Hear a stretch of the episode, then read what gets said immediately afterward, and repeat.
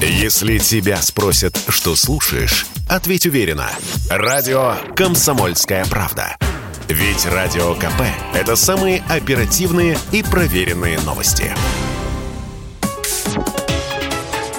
Политика на Радио КП. Владимир Варсобин, «Комсомольская правда». В России есть две странные и, казалось бы, взаимоисключающие тенденции. Государство изо всех своих сил растит в народе патриотизм, из лютой необходимости пытаясь как-то сблизиться с населением. Как когда-то Сталину в критическое для страны время пришлось вспомнить семинарию и начать свое знаменитое обращение с церковного «братья и сестры». Так и Кремль старается организовать пока во многом телевизионное единство в своей бескомпромиссной войне с Западом. Но в этой массированной пропаганде единение власти и народа бывает происходит странный сбой. Все чаще публика настораживается и подозрительно вглядывается вверх. А там правда не врут. Точно не будет компромиссов. Я об очередном скандале с обменом 144 российских и украинских солдат.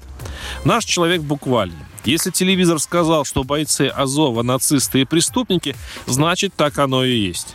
А коль так, почему сотню нацистов и преступников меняет на российских пленных? Идет бедного народа голова кругом. Военные с видимой досадой, господи, ну почему это надо объяснять, вынужденно докладывают разозленному обществу. Что? Первое. Своих солдат спасать надо. Меняют коллег и обычных рядовых Азова.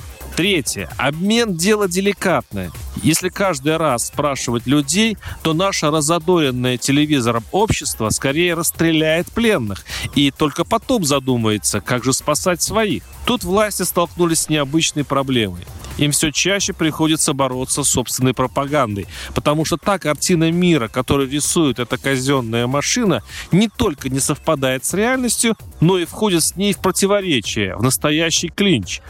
Пока это не вызывает больших проблем, горячие головы с несбывшимися надеждами можно игнорировать. Но если у телевизора от государнического ража и чрезмерной верноподанности сорвет резьбу, вот тогда государству придется принимать решение не из целесообразности военной логики, а лишь как-то успокоить сбаламученный ее собственными пропагандистами народ, готовый обвинить в предательстве кого угодно. В этом случае пиши пропало. Эффект бумеранга. Ты готовишь общественное мнение а потом общественное мнение, словно людоед, готовит тебя. Диванные генералы возглавят фронт, телеграм-командиры поведут войска. Вот тут хоть вводи военное положение, хотя бы для того, чтобы обуздать собственную пропаганду и прекратить разговорчики.